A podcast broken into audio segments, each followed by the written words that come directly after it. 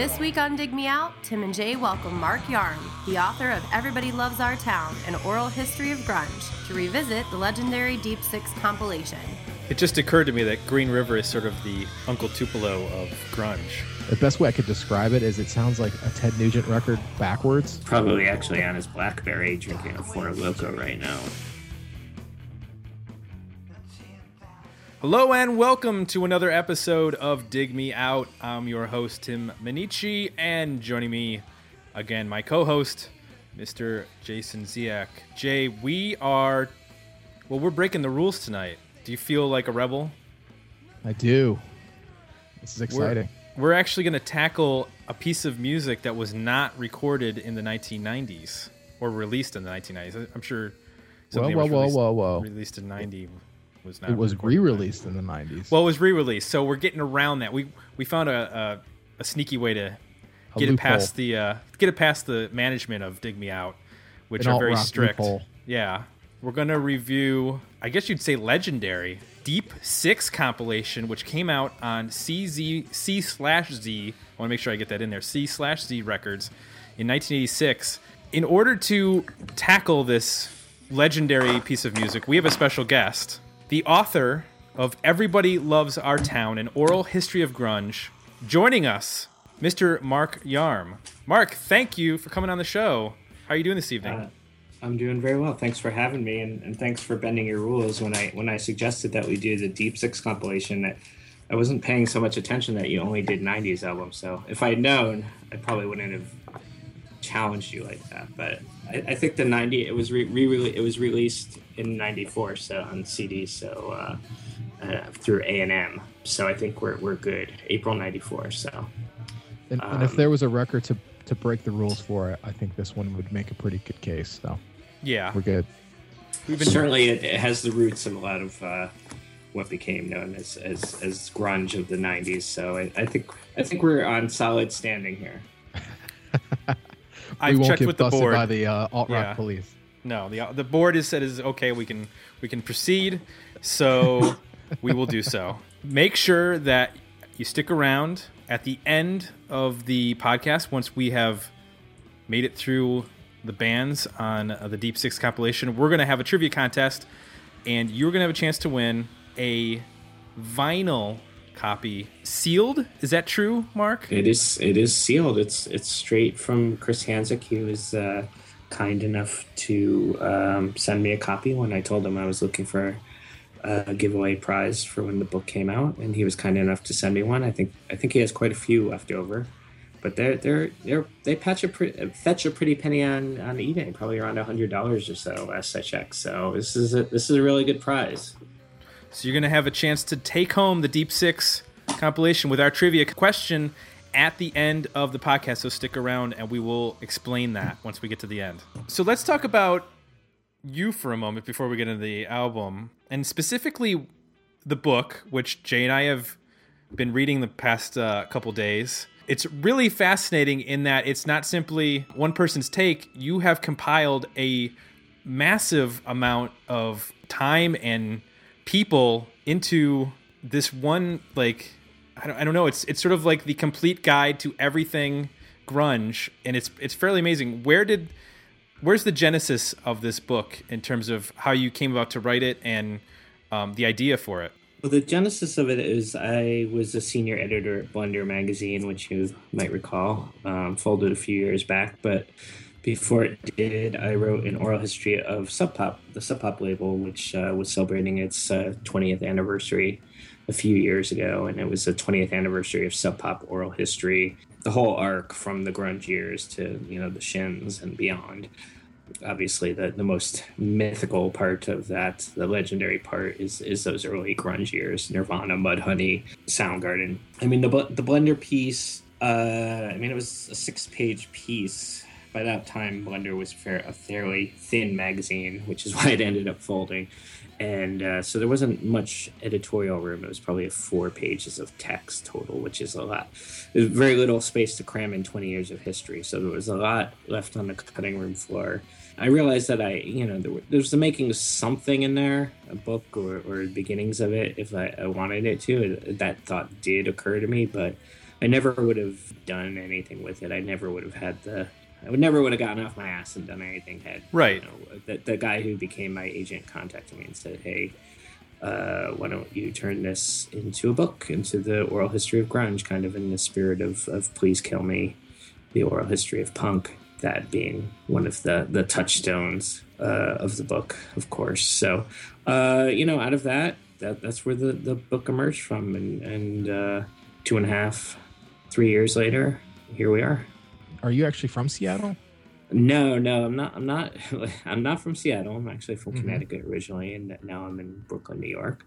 Uh, although I did go out to Seattle a number of times to interview folks and, and do research. I'm also not related to Mark Arm of, of Mudhoney or Green River, which is, I mean, you, you laugh, but and I I do have to make that, uh, especially on the internet, it gets very confusing. People see Mark Yarm and, and they conflate me and Mark Arm and it's very confusing. You know, a guy writing a book on grunge who has a name very similar to one of the you know the foremost proponents of, of the sound. So it's good. It was also a good icebreaker in starting many of these interviews.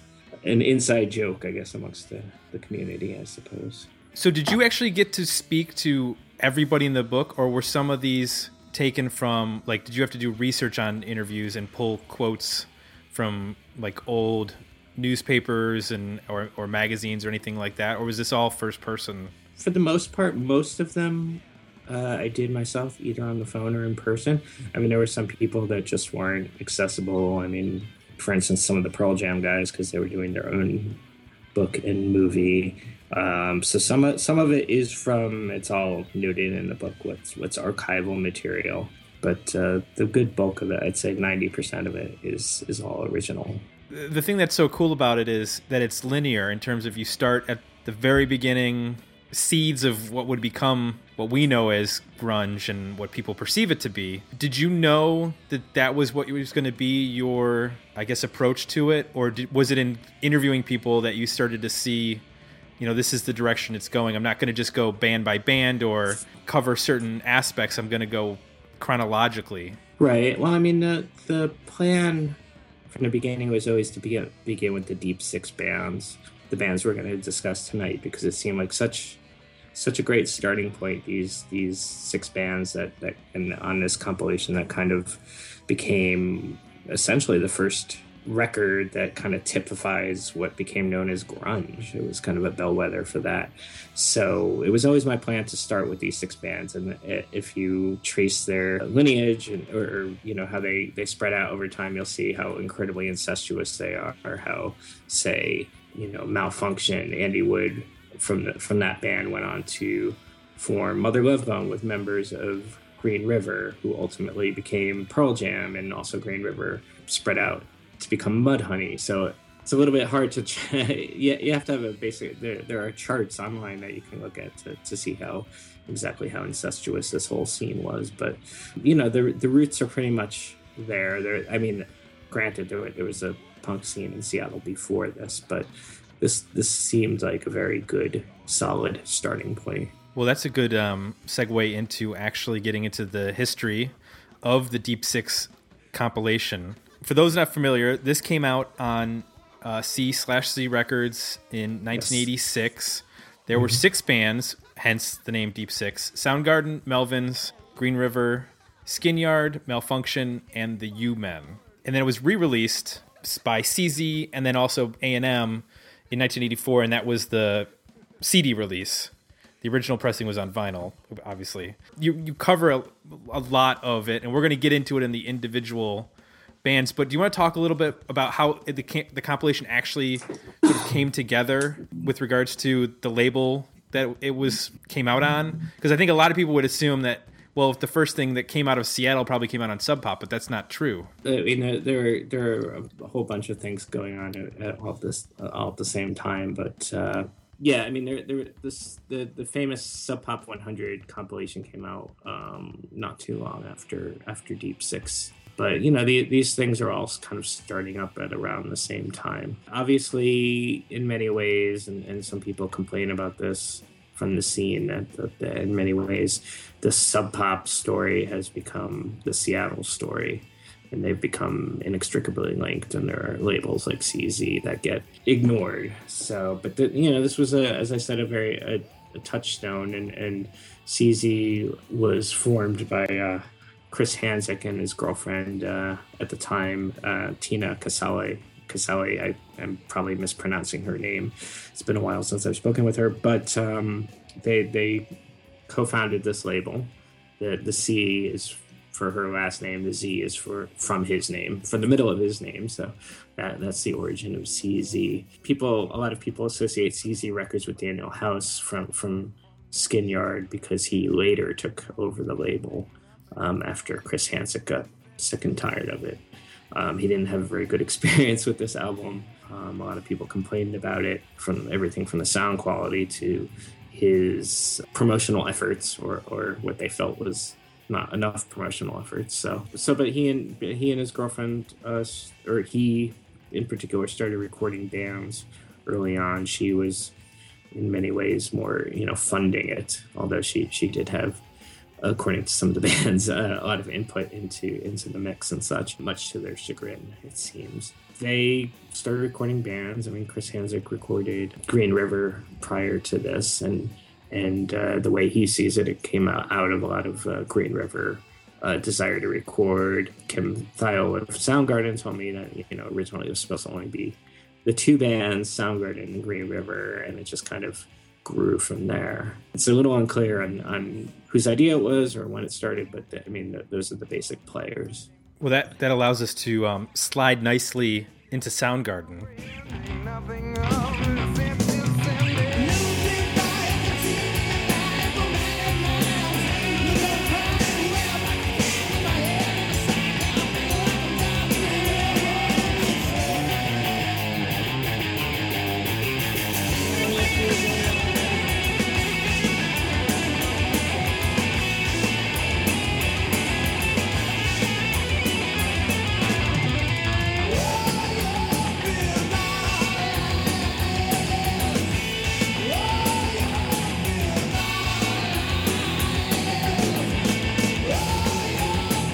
Think of all the bands on here, they're probably, without a doubt, the most recognizable. I, the Melvins are probably the second, but more underground than Soundgarden. So Soundgarden's gonna be the mm-hmm. one that most people are recognize. I thought it was interesting that in the book, when we're talking about Soundgarden, Kurt Block from Fastbacks uh, is quoted. I think I got this right. I remember being excited for Soundgarden, but their songs in that sounded pretty crappy.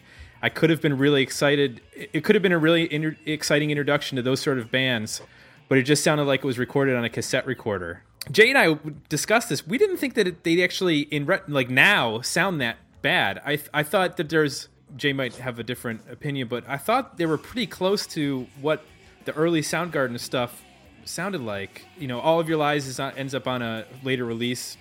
Almost sounds the same. Jay, did you find that that was the case that, that they were pretty crappy, or did you think that they were in line? Well, my expectations going in were that, and I hadn't listened to this. I mean, I was aware of it, but I hadn't actually uh, listened to the compilation. So going into it, my expectations were that it was going to be it was going to be very rough and and sound like it was recorded on a cassette recorder. And I was pretty surprised. I mean, it's not the greatest sounding recording ever, but particularly the Soundgarden stuff, I don't think it sounds that far from, like you said, that far from the early records. Um, obviously, those those early records are are, are better, but you know it's not night and day for sure. And um, you know the band's playing is is so good um, at this point too that I didn't find it distracting or I had a hard time kind of putting myself back in that time and and, and being able to see it that way in that it would be in any way disappointing. I mean, I think that stuff sounds, particularly their stuff sounds as groundbreaking now as it as I would imagine it would have at that time. So, did you get any sense from talking to Kim Thayil or, or the other guys that they had any reservations about what that stuff sounded like? Yeah, I mean, I know Kim and did. I mean, he talks about uh, some of the mixes sounding muddy, and, and at the time that the uh, Chris and Tina, the couple, you know, behind the compilation, were were fighting in the studio. They're in the process of breaking up, so that that had an effect. And I, I know the guys from uh, uh Malfunkshun were disappointed with the mix. I mean, Kevin Wood, uh, the guitarist, was you know he was supposedly there's a lot more wild guitar stuff coming and going on that, that got toned down somehow. Yeah i mean uh, also we're also listening to the cd version. I, I don't know if anything was done in between the vinyl and cd versions. I can't say for sure but i know a lot of people had a lot of complaints on the sound quality including i mean including chris hanzsek himself who, who, who seemed rather embarrassed by it i mean he was pretty young when he did it and, and just starting out so there seemed to be disappointment in many quarters about how it sounded. Hmm. Maybe it's an issue of expectations. Like they expected um it to sound like those bands sound live, maybe, and myself and maybe Tim too. Our expectations, you know, going back to a recording this old, you know, put out by a, a, an upstart label, our expectations would have been it would be a lot rougher. So mm-hmm. um, I was pleasant, pleasantly surprised, at least from um, the Soundgarden stuff how good it sounded. Right. I mean, it should also be noted that in, in you know this was recorded in 1985. This was not a common, you know, putting out an independent album like this was not. I mean, nowadays it's like everyone does it. I mean, mm-hmm. especially with digitally technology, digital technology. But you know, back then it was like this unheard of, you know, very difficult process. It wasn't like you could just go out and make make a record. It wasn't. Uh, wasn't an easy thing to do. It was kind of like it was a big process, and and and a lot of the bands here are, are, you know recorded for the first time. And it was a true compilation in that all these bands recorded at the same studio, right? And they were all sort of mixed together and mastered together. It wasn't like compilations are typically now, where you submit a song from wherever you record, whether home or some super professional studio. I mean, this was everybody all in together, kind of kind of approach. Yeah, right? I mean the way the way they did it uh, was that they had two representatives from each band were allowed to come into the mix down and uh, have their say, so it didn't get too unwieldy. But by Chris Hanzsek's estimation, that that seemed to affect also mm-hmm. affected you know too many too many cooks, I guess. It was as he said, it was kind of a very democratic thing, pro- probably too democratic ultimately. But you know, sound wise, yeah, I mean, it does sound raw and scrappy, and but it, and I mean, also some of the song, you know, these are very very early seminal recordings by some of these bands, and clearly not what what they became. So it's it's not the best album in the world, but it's I think it's a it's an important album. The second band I wanted to get to is the Melvins.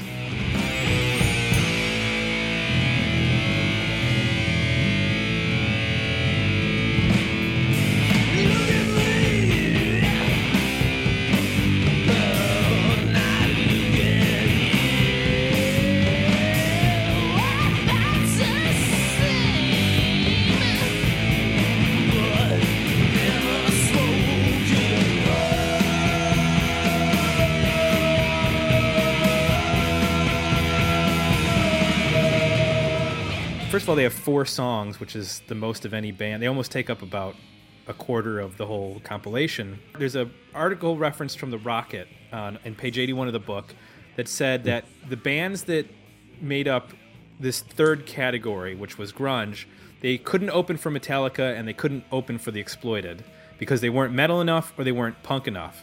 And to me, the Melvins sort of almost sum up exactly what that is in that weird third category because the Melvins display on one song absolutely pummeling metal, and then they have this like you know if it, like the beginning of the song "Scared" almost has this happy vocal melody like playfulness to it. Reminded me of Weezer.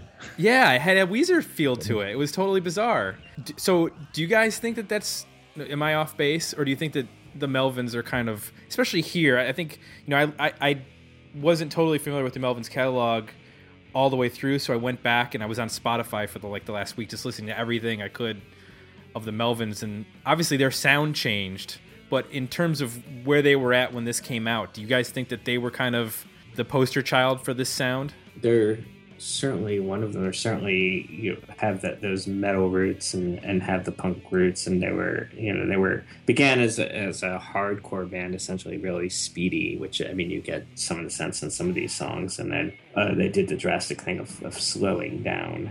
Not not entirely not and not in every song as buzz osborne would point out but that that was the thing that they were most associated with associated with was this slowing down. It should be noted they, they do have four songs. There's two of them are only like 40 seconds, so I don't know if they're hogging that much that much time on it. Obviously, Melvins were, were a huge influence on, on Nirvana, and who obviously also personified that sound. Yeah, I would think from a, I guess from a Midwestern perspective on what I think of, you know, as the grunge sound or the Seattle sound. I think that they are probably a little bit more metal than what I would think of for the sound.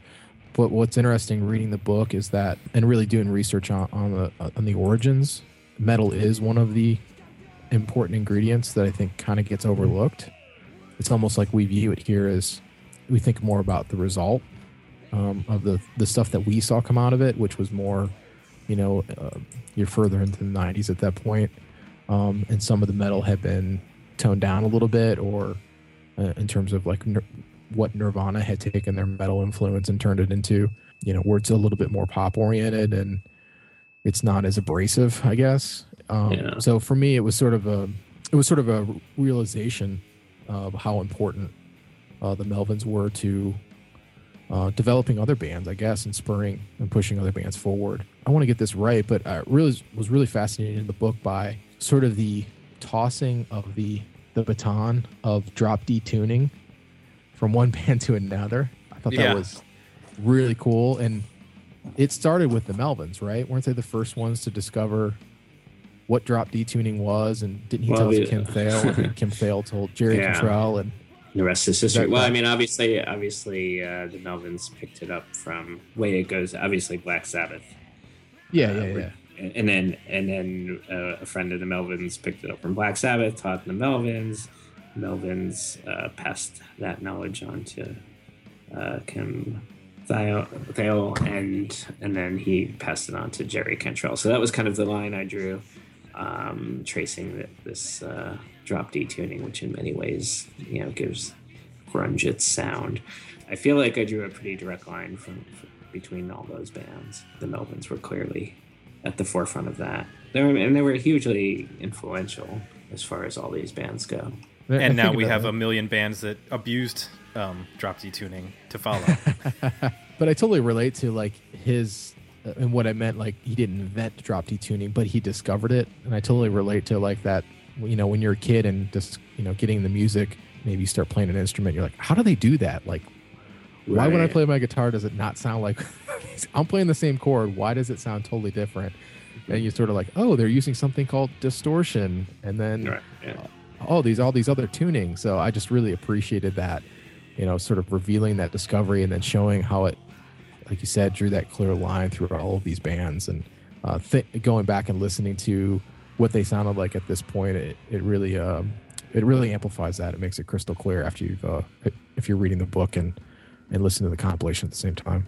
So next band we wanted to get to is Green River.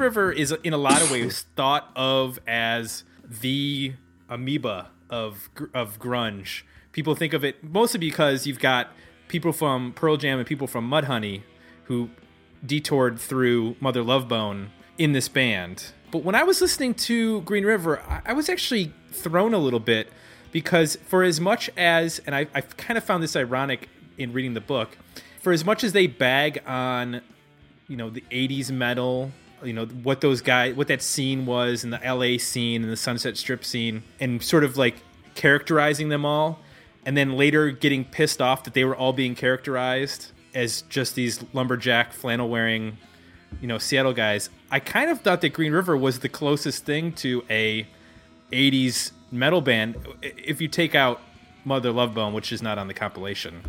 But they they reminded me a lot of sort of the darker dirtier elements of the LA Sunset Strip 80s metal bands. Now, Jay, you're um, our resident expert on those sorts of bands. Do you have any idea what I'm talking about? Uh, you hate that I call you that? You have I a totally PhD do. in metal. Yeah.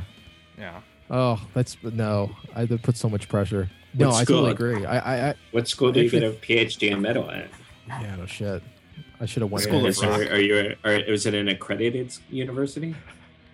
It's I will uh, tell you, I, I remember way more about um, the metal bands I learned about in high school than the things I learned about in high school. That's for sure. I think this band sounds a lot more metal than even Mother Love Bone did. Now you have to take you have to remove uh, Mark Arm's vocals and just listen to the music, uh, particularly on a song like uh, "Your Own Best Friend." The beginning of that song sounds a lot like Iron Maiden. uh, it's a little bit it's a little bit slowed down, a little bit different guitar tone, but you know the minor picking. They even put in like muted cymbal hits and the drum hits, you know, and the bass hits at the beginning, the dynamics of new wave of British heavy metal, you know, type type Mhm. dynamics. Um, it has a galloping bass line almost at times, like the bass and the bass part sounds a lot like uh, totally metal. Venom or Iron Maiden. Hmm So it made me, I, I- I was completely fascinated just by thinking of all those elements coming together, what I know and read about Mark Arm's personality. And I couldn't help but wonder was he even aware of how metal these guys were? Or was it just he was, you know, so not into any of that that it didn't even hit his radar? Like in terms of like, oh my God, these guys are playing an Iron Maiden song that I'm singing over top of. or did he not Well- just, just not even care? I, I no, he. I mean, he he knew that that was the essential tension in, in Green River that that Mark Arm. I mean, obviously he was more influenced by Iggy and the Stooges and things of that ilk, which came out even more on Mudhoney and the rest. You know, the other guys in the band, particularly Jeff and Stone. You know, there was a lot of metal in there. Um, I mean, Aerosmith was uh, well, it was probably a shared shared reference but um you know i mean if you look at the picture one of the the photo of green river that that's in the book i mean you- they essentially look like a, a sunset strip band i mean there's stone gossard with a kerchief around his you know neck and he's not wearing a shirt and and uh, jeff ament is like uh wearing i don't know if it's a satin shirt or he looks like a new york doll basically uh, Mark Arm looks relatively punk, but you know they, they look glam. They, they definitely took glam influences. I mean, Steve Turner, who was guitarist in, in Green River and later uh, in Mudhoney, and that's why he left. He was too metal for his taste. He wasn't into that. So there was there was this essential uh, tension in that band. Probably one of the you know what ultimately tore them apart. I would say to be re- to be reductionist about it. That is. Well, sometimes tension is good for a band, but sometimes it it actually just doesn't work out. And I think that's probably Well, the it- case. I think it kind of it kind of works. It's just I mean obviously they both became greater when they separated. I don't know musically it's not awful or embarrassing or it's just fascinating that you can I mean you can really just hear the division. And somehow at times it melts together and the two um you know sort of make up for each other, which is which is kind of interesting, but uh I, I was just I was shocked at going back and listening to it now just how apparent those influences were. And I bet at the time, if I would heard it, I would have never even heard the references. But now, with this much distance, you can kind of come with a fresh perspe- perspective and a little bit more of an open mind and say, "Oh my God, yeah, that's that's an Iron Maiden intro." so, I'm sure it was. I'm sure it was probably a very deliberate rip on Yeah. their part as well. yeah, It just occurred to me that Green River is sort of the Uncle Tupelo of grunge in that they they split up and became way more successful. At least one of them, one side of it did. Stone and Jeff became the Wilco, and Yeah. uh, Mark and Steve became the Sunvolt Jay Farrar side. But they're both kind of revered as being the st- the progenitors of a particular genre of music. With Uncle Tupelo, hey, I just made it. I just made an totally random association. I knew I'd squeeze Uncle Tupelo into this one. Oh man. is that a is that a recurring theme on this show? Uh, I have a I have a bit of a. Everybody knows I'm a huge Wilco, Jeff Tweedy, Uncle Tupelo, Jay Farrar fan. His Uh, I see. his nickname is Un- Uncle Tim Cavolt. yeah, I see. that was my college nickname. Yeah. He has an un- unhealthy obsession with with uh, those bands. I gotcha. I gotcha. But yeah, I, I can see what you're saying. The the uh, the yeah, I buy it. Sure. And Excellent. I love how I love how the band ends in the book too. It's just kind of like they all. It just seemed like at one point they were like, you know what, we've gone as far as we can. It's over, and they were all just like, okay, and just moved on. It wasn't like some big dramatic, you know, falling out and where you know one person didn't want to quit and they tried to go on. It was just sort of like the way it's presented in the book. There was just an epiphany of like we've gone as far as we can, and it's time to do something else, and nobody's gonna cry about it really.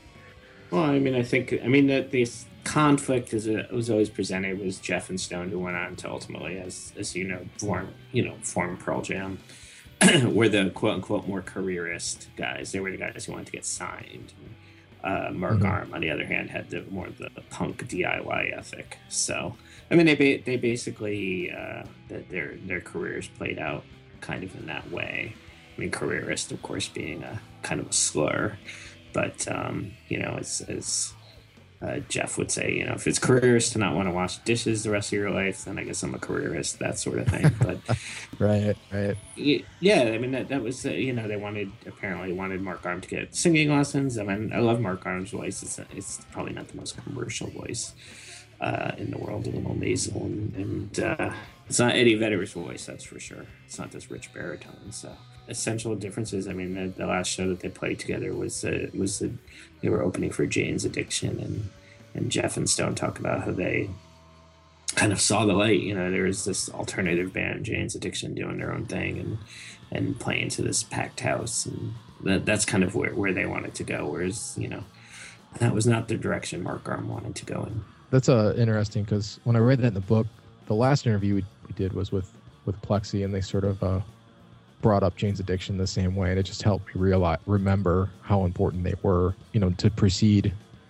all of the the bands that we sort of well, I mean, particularly Nirvana. You know, I think everybody thinks, oh, Nirvana is the one that changed everything, and actually, when you really trace it back, it's kind of Jane's Addiction was the first one to kind of stick their foot out and do something completely different, and gave confidence, I Yeah. think, to a lot of other people to to be different. It was Jane's Addiction and Faith Faith No More. They were really sort of quote unquote alternative successes, and they, they as you said, sort of opened the door a bit. And I mean, even um, in Chains' A and R guy makes the you know val- very valid point that Alice in Chains were having success on the radio prior to Nirvana. Obviously, Nirvana just blasted the whole thing wide open, but there were there were a lot of Right. bands, a lot of bands that they that did a lot of legwork that led up to the success of Nirvana. That's right. I remember uh, CSRO. It was on like a metal compilation that I got at the time that had like Judas Priest on it and like, you know, sort of all of the heavier Metal Church, a couple other bands. Whatever label, I can't, whatever label Alice in Chains was on, put out a, a compilation around that time and it had CSRO on it before the album came out. I remember thinking like, wow, this is different. and I think they even tour, maybe did a little tour with those bands. So yeah, they were definitely uh, making waves a little bit way before Nirvana was, but it was more. They were definitely being marketed as a metal band.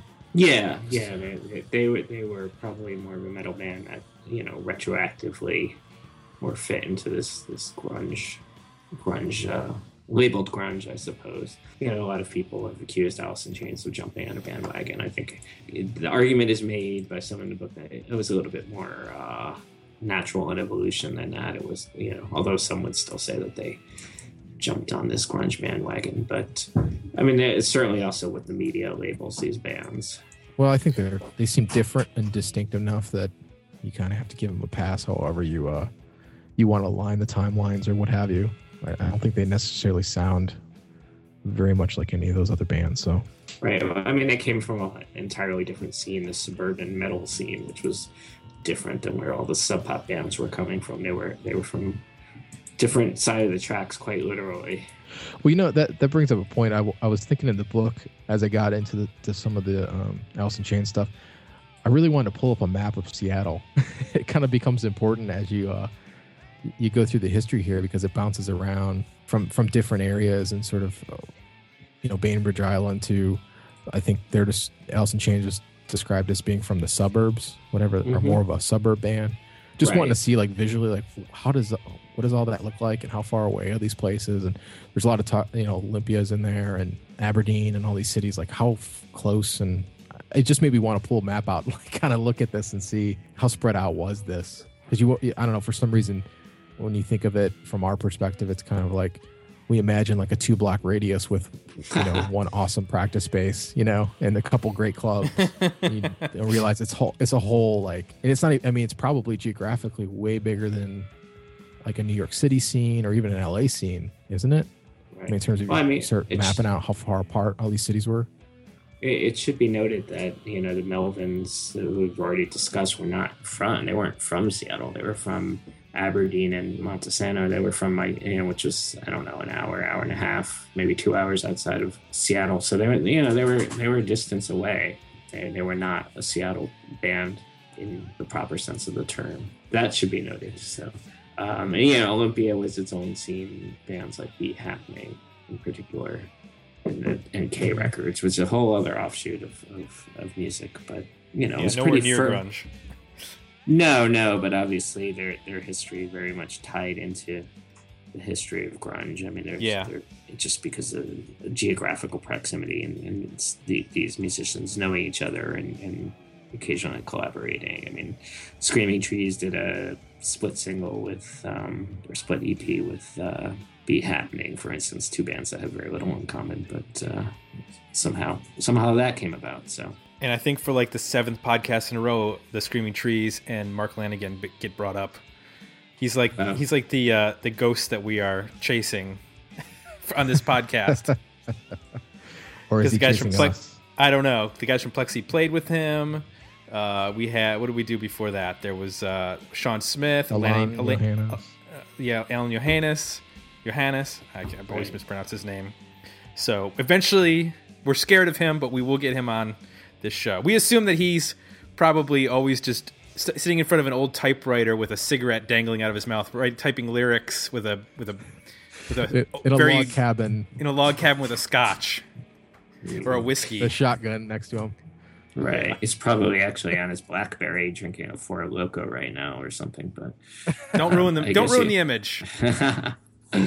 um, yeah, yeah, um, yeah. Well, I mean, obviously, oh, I mean, Screaming Tree is also uh, from Ellensburg, which was outside of Seattle, so not a Seattle proper band either. Even though, and, you know, a lot of for the sake of, you know, a lot of these bands were just lumped into this quote unquote Seattle scene, but not necessarily from there. That's a good segue right there into malfunkshun.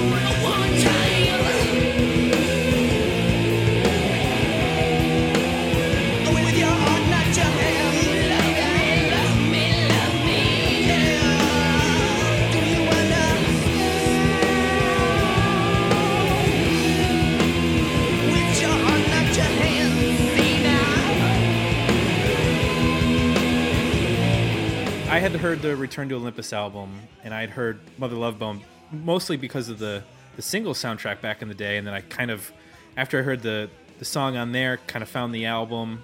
Malfunkshun in the retrospect didn't seem to fit until I heard this compilation because they always seemed way more into Bowie and 70s glam and they didn't seem to have that darkness that the the Sabbath darkness that a lot of the other bands had. Especially, you know, we were talking earlier about the recording of uh I think it's with your heart, and not your hands, of them not thinking the guitar was loud enough. Do you think that that was actually that they really wanted the guitars louder because they just wanted them louder, or was it a matter that they were in lumped in with all these other which were really kind of loud bands and they felt like they had to step it up because the album I, I listened to Return Olympus just today and it, there's nothing as loud and as heavy with that one song. And I wonder if they felt somewhat competitive when they were or if it was just a matter of you know they wanted Kevin Smith's guitar to be ridiculously loud. Right? Kevin Wood I mean. Kevin not Kevin Smith. No, I mean, I think, I mean, he was kind of uh, kind of a guitar hero, and that you know, and, and be- I mean, it was described. Uh, one person described it as just like this insane guitar solo that just kept going and going, and then you know there was music, but it never the guitar never stopped. It was just like this ongoing. Uh, I mean, they were they were they were fast and they were a little more hardcore flavored, I think, than that comes across here and in some of the recorded music from what I gather. I mean, you can also watch them on YouTube. But I mean, they also had Andy Wood, who is this incredibly magnetic personality who, you know, cite would cite Elton John as a huge influence, just this showmanship. I mean, that, that was kind of very different, very different from uh, the other bands. I mean, I think With Your Heart Not in Your Hands is like, of the songs on that, this compilation seems to have the most personality to it, I would argue. And It's my favorite song on the album, I think. It's certainly, uh, I guess, the most fun. it's not a very fun Yeah. album, but this is certainly the most most fun song. Um, and I, the Melvin, you, you can look it up. The Melvins covered uh, covered that song too. They're, those those two bands admired each other quite a bit. But you know, Andy, Andy Wood was was a real huge personality. I would I would recommend people. There was a documentary that came out on DVD last year called Malfunkshun: The Andy Wood Story, which is really good overview of his life and his bands and music. It's really it's it's quite good. It's everything. I mean, I'm not a big fan of the Pearl Jam documentary that just came out, Cameron Crowe's documentary. I would I would recommend the Malfunkshun documentary over that. You'll you'll get a lot more understanding, I think, of, of Seattle and the Seattle scene and what went into the music and the, the interplay of, of the various characters from that. Jay I think you'd agree, I have right that. I actually watched. Uh, I watched the extras. It's fascinating. There, there's some stuff. I mean, there's just you know 20 or 30 minutes of footage of like Chris Cornell, Stone Gossard, Andy, like all of those guys just sitting on a tour bus, just talking and having fun and just running tape on them. And you can just see like their personalities. And there's another scene with them like hanging out after a, uh, I think a Judas Priest show Mm-hmm. at some arena and they're just wandering. I don't know if the other local played or they just went to the show or what was going on, but you know, they're just there hanging out and you just get a really true sense of like what these guys were like, what their how unpretentious they were. Sort of I, I think now we think back of them being like I guess not having a sense of humor or whatever. And you totally see that come through and yeah, it is it's it's really, really, really well done. And it's just uh his story is just amazing. And it keeps coming up too. We we interviewed Shawn Smith and Mm-hmm. Right. He He, was, was- you could- fan. yeah, you could tell he was really affected by him and was friends with him a little bit and, you know, really cherished that quite a bit and had a huge influence on him, which I'm a huge Sean, Sean Smith fan and wasn't that aware of how influenced he was by him. So, Well, that, that, that's you brought up a good point. That's one of the rumors or, or misconceptions about grunge that it was all these humorless, po-faced guys who didn't smile. Which would, you know, there mm-hmm. there were certainly a few who kind of came across that way. You know, for the most part, they were, you know, and especially in talking to them now, very funny, funny guys, like many musicians, I'm sure, as you guys know. Um, they weren't, you know, they, they were painted as the serious guys with the heroin problems, and, and certainly some of them did succumb to that. But but still, even you know, even like guys like Lane Staley and, and Kurt Cobain, who were sometimes painted as as being humorless, were were incredibly funny guys by all accounts. Obviously, there was a darker side, but it's kind of too easy sometimes to focus on that. on the malfunkshun songs that are on here, the, right. the, the one, uh, uh, which one is it? Not, not Stars in uh, You Yeah. that that's just unlike what I would ever think of something that Andy Wood would do, just in terms of just how angular it is and just noisy and, and kind of chaotic. But in a way I, I kind of I kind of love it. The best way I could describe it is it sounds like a Ted Nugent record backwards. It's just insane sounding. And then with your heart, it really showcases Kevin Wood's guitar playing quite a bit, and it really reminded me uh, Shawn Smith just did a record with him from the north, and it sounds Right. a lot like that. Like the riffs from that song sound a lot like the riffs that he um, did for this this new record he did with Shawn Smith. Just made me appreciate him as a guitar player again. You can kind of see in that song, um, like you said, how he, he was picture him as a guitar hero in that scene, and Mhm. in some ways, this would have been early on in their or earlier in their develop in their career and songwriting than say like Return to Olympus, right? Yeah, I mean, Return to Olympus was a posthumous release. I mean, it didn't come out until after Right. Andy Wood passed away. So, I mean, they didn't really have a big recorded output. It's funny though that they mentioned it because Malfunkshun are back. They have a, a new singer. Yeah, there's a single on Spotify. Yeah, yeah. So they're they, I, they're coming out with a new album. I, I'd probably be out this year. I'm assuming. Um, supposedly, some of Andy's old lyrics will be used. So, which makes, I guess, by my count, three of the bands on this on this compilation are are still in existence, which would be them and Soundgarden and the Melvins, who pretty much kept going ever since. Right. Obviously, Soundgarden had a 13 year gap, but uh, so that's three out of six, so 50% are still around in some form. Uh, one of the bands that is not around anymore is Skin Yard.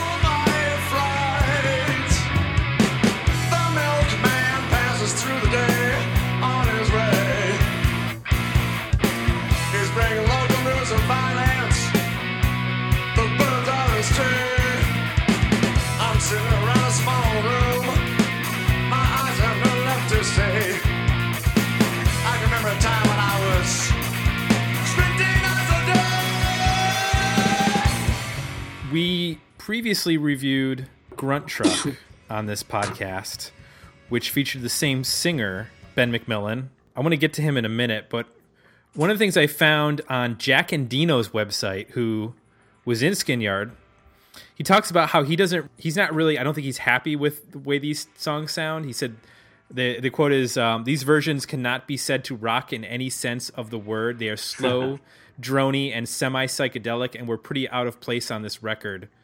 And then they both, they both the songs were re recorded for um, future releases. I actually found myself liking these songs, but the thing that I noticed, and especially on, I think the second Skin Yard track, which is the Birds, it almost Ben McMillan almost sounds like he's getting like Nick Cave territory.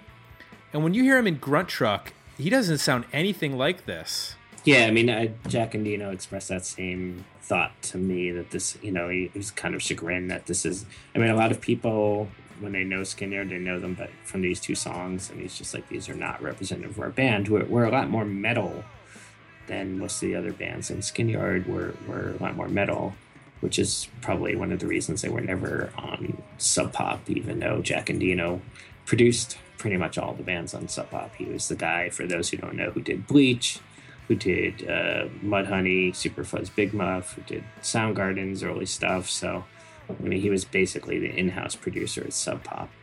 Um, and he was a guitarist in Skin. But I mean, eh, there there is that kind of almost British feel to it, like Bowie-esque vocals somewhat.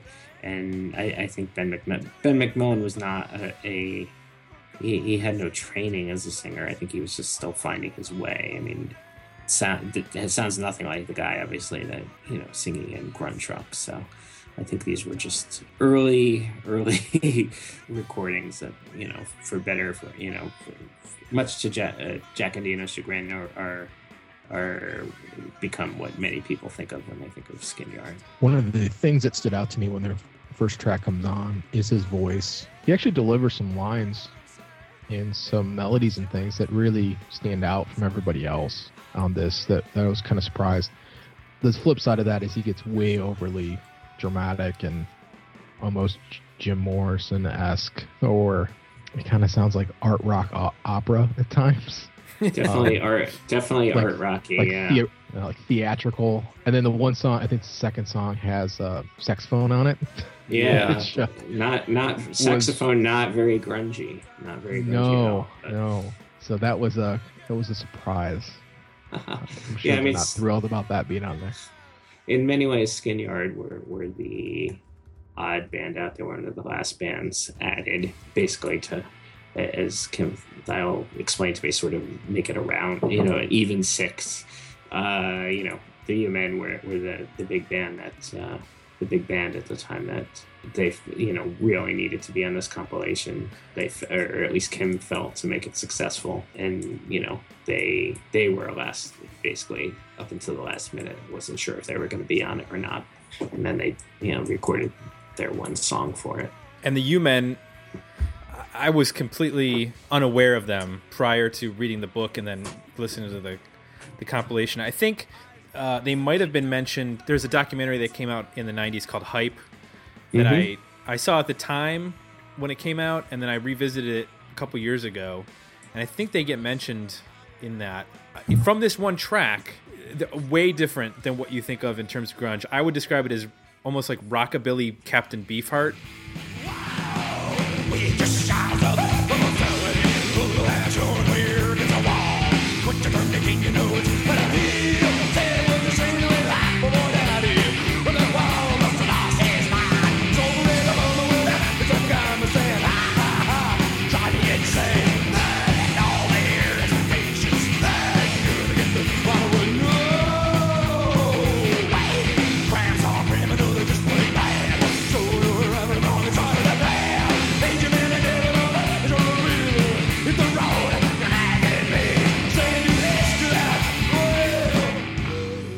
They don't have the darkness. They're they're way more playful uh, with their songwriting. And from reading about them, they were not the dour men on stage that a lot of the other bands uh, were accused of being. I remember. I think the first show that they played um, involved them. Not the first. Maybe it was the first show where they caused some things to blow up. Was that the first show that they played with the Bumbershoot? Um, no, the the Bumbershoot show was not their first show, but that was their most legendary show, and that's how the Okay. book begins, where they they they playing the Bumbershoot Festival, which was actually uh, right around the time of this the recording of Deep Six. Um, and they played the Bumbershoot Festival, which you know still goes on in Seattle. At the time, it you know it was at the Seattle Cen- Center and at the Mural Amphitheater, which had a moat surrounding the stage filled with water. And and during the, the last song, the, the roadies filled it with uh, lighter fluid, and and you know John Bigley, the singer, came out with a lit broom and lit the moat on fire, which you can you can see a picture of it actually in the book. It, it described by many as being super impressive, but you know the, the accounts of it vary so widely. Unfortunately, there were no nobody was nobody nobody had camera phones back then. It would have been quite something to see. Yeah, that that was kind of their most legendary show. I mean, they were known for their their onstage stunts and antics. But yeah, they definitely had more rockabilly feel, and, and, and the Captain Beefheart reference is, is probably spot on because they, they do. Um, a couple of the members did cite Captain Beefheart as a um, an influence.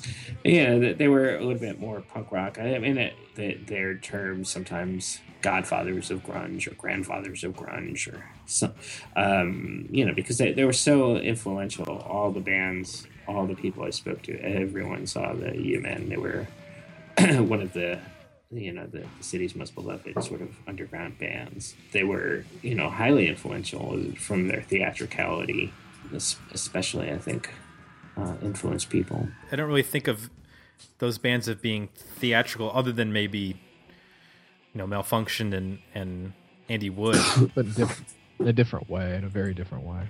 yeah, I, I mean, I think in hindsight now, it seems this song. Uh, it, it's hard to it's hard to hear the judging by this song the what impact this band had on the other bands. Um, it just seems so different. Maybe at the time it would have made more sense, but now it just seems like it probably doesn't help that it's the last song on the record either, because it, it sort of Right. feels a little bit like tacked on. Is there material like easy to get? I know Skin Yard is pretty di- difficult to find any stuff, and we know Malfunkshun has one record that was put out after Andy's passing. Is there is there stuff easy to find? Yeah, I mean, there, there's one U-Men album that pretty much you know compiles all their stuff. I mean, Okay. Skin Yard albums aren't particularly hard to find. Uh, this, you know, go to go to half.com, you could probably get them all. And uh, I mean, Malfunkshun obviously just have that one compilation. There's like a zillion zillion Melvin's albums, and you know, the Green River uh, Sub Pop com- compiled most of their stuff onto one CD. So is yeah, I that new? should, I, sh- I should have qualified that. If it's not on iTunes or Spotify or eMusic, then it's hard to find. Oh, I was gonna say, is that the? I Yeah. guess that's the new definition of. Yeah, I mean, Spotify is actually pretty disappointing when it comes to some of this gr- early grunge stuff. Uh, a lot of it just not there. So Yeah. it's not it's not as complete complete as uh, it was it was promised in the beginning. But uh, you know, you can find some of it, and certainly. Uh, I haven't checked iTunes for these things, but they know you know you can certainly get the CDs usually at Well, deeply discounted rates. How different is this song from the rest of their catalog, or is it? Oh, the U-Men. I mean, they, they certainly a lot of it had that kind of uh, rockabilly feel to it, and sort of the punk rock feel. I mean, in some ways, they, as you'll read in the book, they kind of had a kinship with a lot of the bands from Austin, like the Butthole Surfers or Poison Thirteen bands like that. Right. You know, they they, they were coming maybe from a little bit. They they were a little older than most of these guys. It, you know, they had feet in different worlds. They were definitely the cool older kids, and they were definitely, as you'll see as you read, but less. They, they weren't really compromising in their vision. They weren't. They were definitely not seeking success, and they perhaps could have had success because obviously, that you know, they broke up before Seattle kind of uh, took off. But they, they had they gotten back together, they could have tried to take advantage of it. But that was not Hmm. that was not their desire. Tom Price obviously went on to form form Gas Huffer, but you know, which had which had um, some moderate success, but they weren't a grunge band by any stretch of the imagination. because guess they Mhm. they the men were, were you know pretty widely respected, and they, their importance to the Seattle scene became more evident the more people I talked to. It just they were just the band for a while in Seattle, and you, you missed one of their shows at your peril. They were sort of You- uh, role models, right? And, and not necessarily, uh, say like a Yeah. Melvins, where you can say you can see the lineage, you can see the musical influence from like a Melvins to a Nirvana. This is more of like a role models of like how you can conduct yourself, how you, you know, the what ethics, you know, are are and ethos and stuff do we believe in? What are we trying to do, and how do we put on a show? Yeah, I mean they, they were the first, or one of the first, I should say, bands to actually get out of Seattle to tour the country, which was a huge deal back then. Now, now we take it for granted, but there wasn't that infrastructure of clubs, and you know, oftentimes, as the guys would say, they would get to clubs and they, they would have been closed for a couple of weeks by the time they got there. So it wasn't it wasn't the same as it is now with booking agents and, and organized club systems. So they they were real pioneers. They yeah, I think they led more by example than that. I don't think they were so much sonically imitated as, as they were like kind of the forebears and they were the pioneers of sorts. Well, usually at this point in the show, we would do some sort of wrap up and suggest the album for people or give a final review, but I don't know that that's necessarily a- appropriate. I kind of feel like uh, this is sort of like if you um, if you like Goodfellas, you have to watch The Godfather to understand Right. where Goodfellas is coming. If you like uh, so many of the bands that came after Nirvana, Alice in Chains, up until God forbid the bad, you know, third generation grunge bands, you kind of need to go back and listen to this and and the Sub Pop 100 to hear where it all started. This is the uh, these are the dinosaur bones of that sort of era. Probably say Sub Pop 100 was actually not that. It was, if I may interject, was it was more like uh, bands like Sonic Youth and and uh, Shonen Knife and Steve Albini and, and the U Men were actually on that too. But it wasn't so much the Seattle uh, sound as Sub Pop 200, which was kind of like what we recognize as as the classic era of Sub Pop, which was Tad and Nirvana and Mudhoney and Soundgarden and Green River and, and Cat Butt, bands like that that came out in uh, 88. So that that would probably be also a very good starting place. Excellent. I'm And glad. that's why we have smarter mentioned that. people than us on the show. Yes. Wait, where, where are the smarter? Where are the smarter Yeah. people hiding? I don't know. All right, we teased it earlier. but We're going to get to it now. We have a trivia question. And the winner of this trivia question will be selected at random by posting the correct answers, plural, to either uh, the Dig Me Out Facebook page or Mark's Facebook page, uh, which you can go to is? Facebook. Yeah, Mark, what is your Facebook page? It's uh, obviously facebook.com slash everybody loves our town. All one word.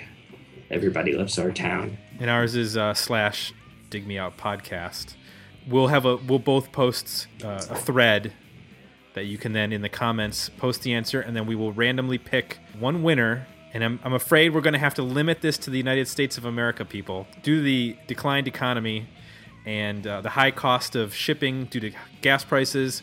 We will not be able to ship around the world. This will be limited to the united states of america. We will come up with something else for our fans in the uk and australia perhaps something that will not cost as much to ship. But we're going to give away. Like an MP3. Yes, we will ship an MP3 or a piece of paper. We'll send you a letter that says you've won. Uh, we're going to be giving away a sealed copy of the vinyl Deep Six compilation, so kindly provided by our guest, Mark Yarm. The trivia question is I'm going to put a little drum roll here so that we have a dr- drama.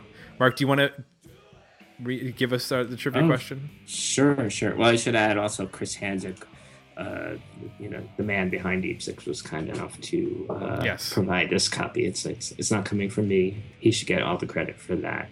And uh, it is an original sealed copy. It's um, don't sell it on eBay, but they could they fetch they fetch a nice price on eBay. But uh, Hold I- on I to it for at least a year before you hurt our feelings. yeah, exactly. I don't want to see this on eBay. So, question is: of all the musicians who played on Deep Six, two of them have since passed away. They're no longer with us. Who are those two musicians? And I'll give you one hint: both of them were singers. There you go, folks. Post your answers to our Facebook pages. If you post in both, we're going to count it as one. You don't get two entries. Post it. We will pick. You have uh, one week to answer. Look, basically, this doesn't cost you anything, so don't get mad at us if we randomly change the rules. We're uh, not professional trivia hosts. Uh, This ain't Publishers giveaways Clearinghouse. of. Yeah, this is a publisher clearinghouse, exactly. We'll have it all sorted out by the time uh, it goes up online, so then they, Yes. they read the rules then and and uh, adhere to those rules. Answer the question right, and you'll get a chance to get the Deep Six comp on vinyl, sealed. That's Sealed. pretty damn good. Yes. We need to thank our guest and we need to plug his website, which is grungebook.tumblr.com, which That is is the home of Everybody Loves Our Town and Oral History of Grunge. You can f- you can find starting today, uh, March 13th, you can find it in paperback at Amazon, Barnes and Noble, IndieBound, thanks to Three Rivers Press, who are putting that out. You can also find it uh, hardcover Amazon, Barnes and Noble, Indie Press, or you can, I believe, get the um, digital version on iTunes. And then if you are in the UK, for one of our UK listeners, and you're not upset at us for excluding you from the contest, you can go to, you can order from Amazon and Waterstones to pick up the book. All right. Well, thanks, thanks, Mark, for uh, for coming on and uh, joining us, and um, best of luck with the release of the paperback. And Yeah. uh, with and uh, I'm gonna be Thanks, driving Jay. Melvan Melvan across country. That's my Nice. Go Spreading- America in the Melvan. throwing throwing free books out as I as I scoot along. Thanks, Jay. Thanks, Mark. We're out of here. We'll be back Thanks, next week guys. with another episode. Dig me out.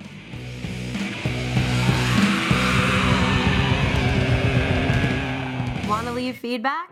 Join the conversation at digmeoutpodcast.com for links to our Facebook page and Twitter feed. While you're there, support the podcast by visiting our donation and merchandise pages. And thanks for listening.